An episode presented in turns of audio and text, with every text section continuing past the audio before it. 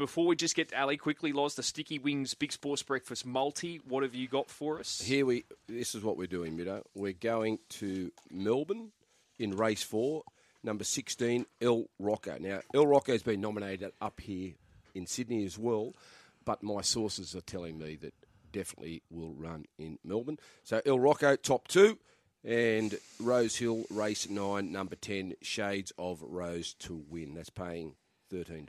Paying plenty, $13. Ally, good morning to you. How are you? Uh, good morning, boys. I'm good. How are you? Yeah, really well, thanks. And, uh, well, this track, soft five at the moment, a bit of rain overnight. Not sure where it's fallen, if Rose Hill uh, got any, but uh, it's a great day's racing set for us tomorrow, Run to the Rose Day.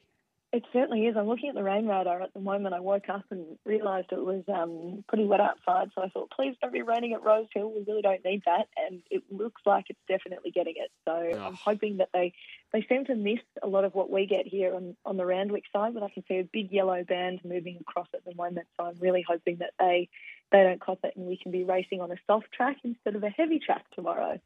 Well, Loz is keen again on Shades of Rose. Many are. And uh, how do you think she'll measure up in the Scirocco? Uh, I think Espiona will beat her, but I, I mean, you know, it's it's it's very it's really tricky. It's a really tricky race. I I just think um, Espiona is the class horse of the field. My only query is that she's coming in off the one trial, but um, I just it's really hard for a horse like Shades of Rose to step up through the grades like she has. And while she's certainly um, gone up to the task, I just I just think Espiona might might do the job here. I've backed Espiona as well, Loz. I didn't want to tell you. That's all right. Yeah, it's all right. Shades the Rose is a superstar. So we could be Not wrong, bothered. So don't mind us. no, move on. I'm okay. Uh, in the Theo Marks, uh, Mr. Mozart uh, is favourite. How do you see it playing out? Ellsberg hard in the market as well there.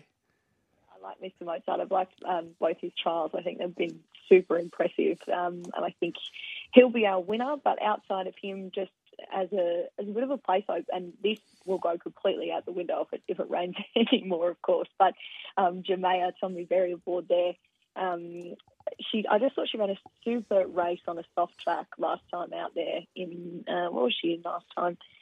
The toy show she ran in. So I just think if she can get track conditions to suit, which will obviously mean that we don't want it to rain too much more than this. It, it can definitely stay in the soft range, but don't want her on a heavy track. She'll be the, the value chance there at about 850, but I think Mr. Mozart will be our winner of the Theo Marks there. Just seeing a text from Cam. Gents, I live near Rose Hill and it hasn't stopped raining for the last hour. Oh, no. Oh That's really dear, oh dear, oh dear. Um, well, we know that you like Espiona then, Ally, but what are Yeah. some of the other best bets of the day? Yeah, so coming up in race three, I like one at an each way price here in Oz Legend from Chris Waller. I think he's about 10 bucks here. He's a European import, and I saw him when he came out at Canterbury and ran third, and I was really taken by him. That was on a heavy nine on a pretty bottomless track, and then he had the three week gap, and he had another placing at Rose Hill. Um, and I just think this could set up well for him. So at the $10 value, I like Oz Legend.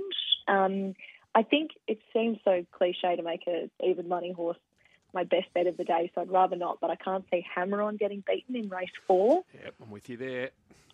Uh, and then, and in moving into the Ming Dynasty, I thought Conqueror. He's, a, I know he's been such a tricky horse. I've still got um, a big opinion of him. They've done a done a bit with his gear, so he's going to go in with the barrier blanket for the first time. We know what his barrier manners are like.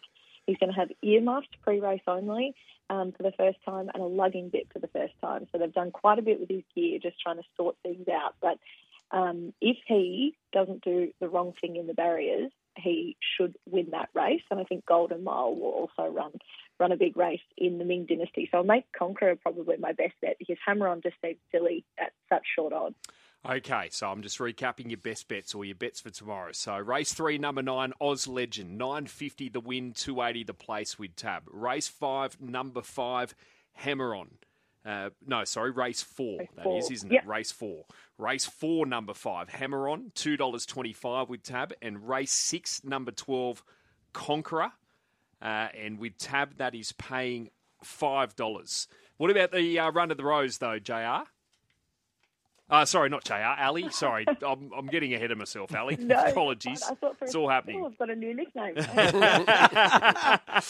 um, I'm going to forgive Best of Bordeaux here. I Yep. think um, I, I was on the bandwagon to forgive him. I know a few others weren't. But if things um, go his way to suit, we know he's a real confidence horse. So if he gets to roll along in front, um, I can't see anything beating him outside of. I think the danger will be Swiss Exile. So if you, I'm going Best of Bordeaux for a win there, and Swiss Exile to place. Okay, so Ally's tips in the run to the Rose. Best of Bordeaux, $3.50. That's race seven, number one. And she also likes to run a place, race seven, number three, Swiss Exile, $9 the win, 260 the play. Should be a great day, Ally. Can't wait. Hopefully this rain stops.